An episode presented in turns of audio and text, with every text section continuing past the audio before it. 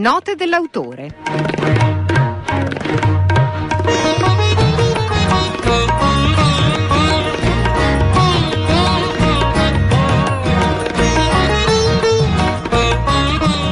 David Grieco, la macchinazione, Pasolini, la verità sulla morte, Rizzoli.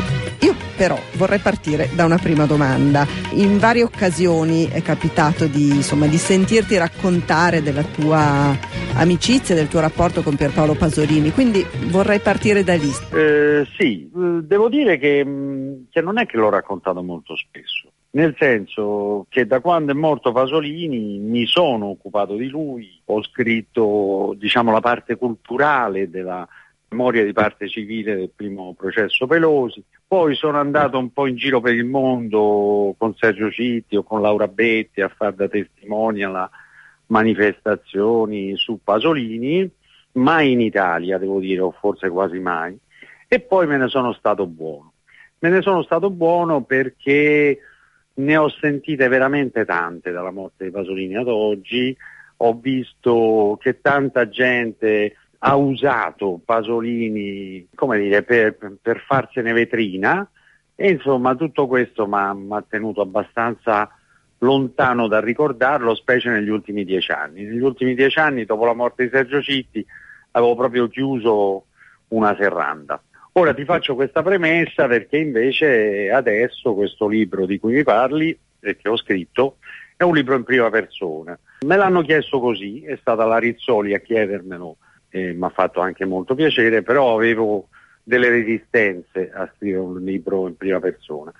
Poi mi hanno spiegato che era l'unico modo perché non finisse perso nel, nel mare di libri che si scrivono su Pasolini. Alla fine ho accettato e devo dire sono contento di averlo fatto, anche se mi costa sempre un po' parlare del mio rapporto con Pasolini. Però nel libro infatti lo fai all'inizio, ci ritorni ogni tanto, ovviamente eh, sulla morte ci lavori parecchio e lo fai anche con Stefano Maccioni che ha seguito buona parte no, del, dell'inchiesta. Eh, com'è stato anche il lavoro con lui? Guarda, il lavoro con lui anche, anche, lì è stato casuale, nel senso che io ho prima girato un film che uscirà in febbraio, poi me, appena avevo finito di girare Stefano Maccioni mi ha chiamato. Io sapevo chi fosse perché chiaramente avevo seguito la riapertura del caso e quindi sapevo chi era Stefano Maccioni.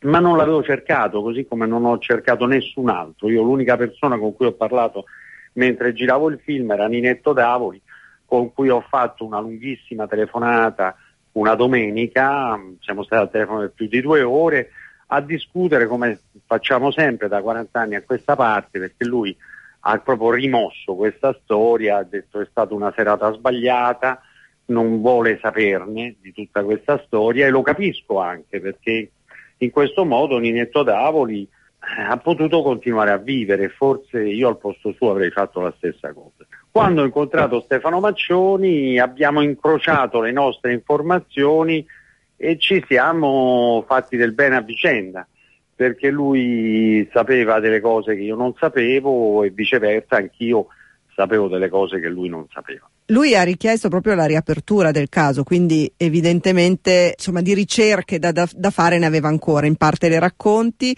e in parte, in parte no, perché in effetti sono tutte ancora comunque immagino da provare. Eh, la sua insistenza servirà a qualcosa secondo te?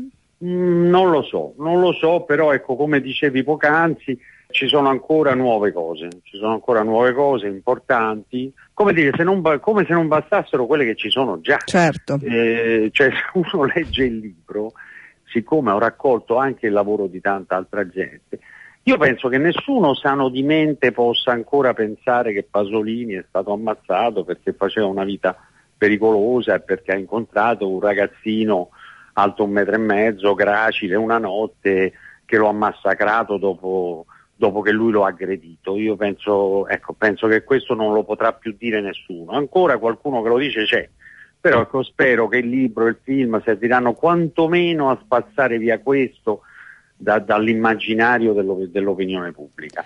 Poi dal punto di vista giuridico non lo so perché il solo fatto che abbiano chiuso, richiuso per l'ennesima volta il caso, dopo aver scoperto che lì c'erano 5 DNA differenti da quello di Pasolini e di Pelosi e che quindi c'era una certa folla quella notte all'idroscalo, però lo richiudono subito, quindi effettivamente avere speranze nella giustizia italiana ci vuole molta, ma molta fede.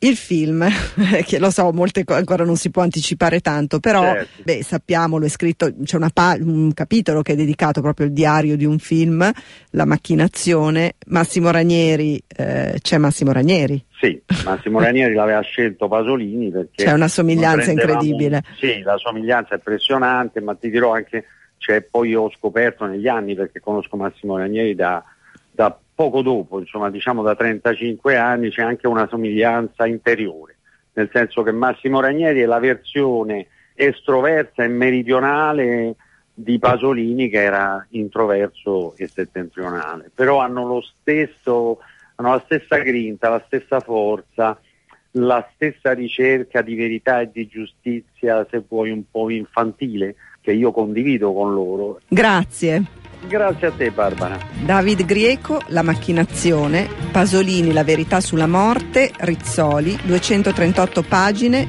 18,50 euro. Un saluto da Barbara Sorrentini.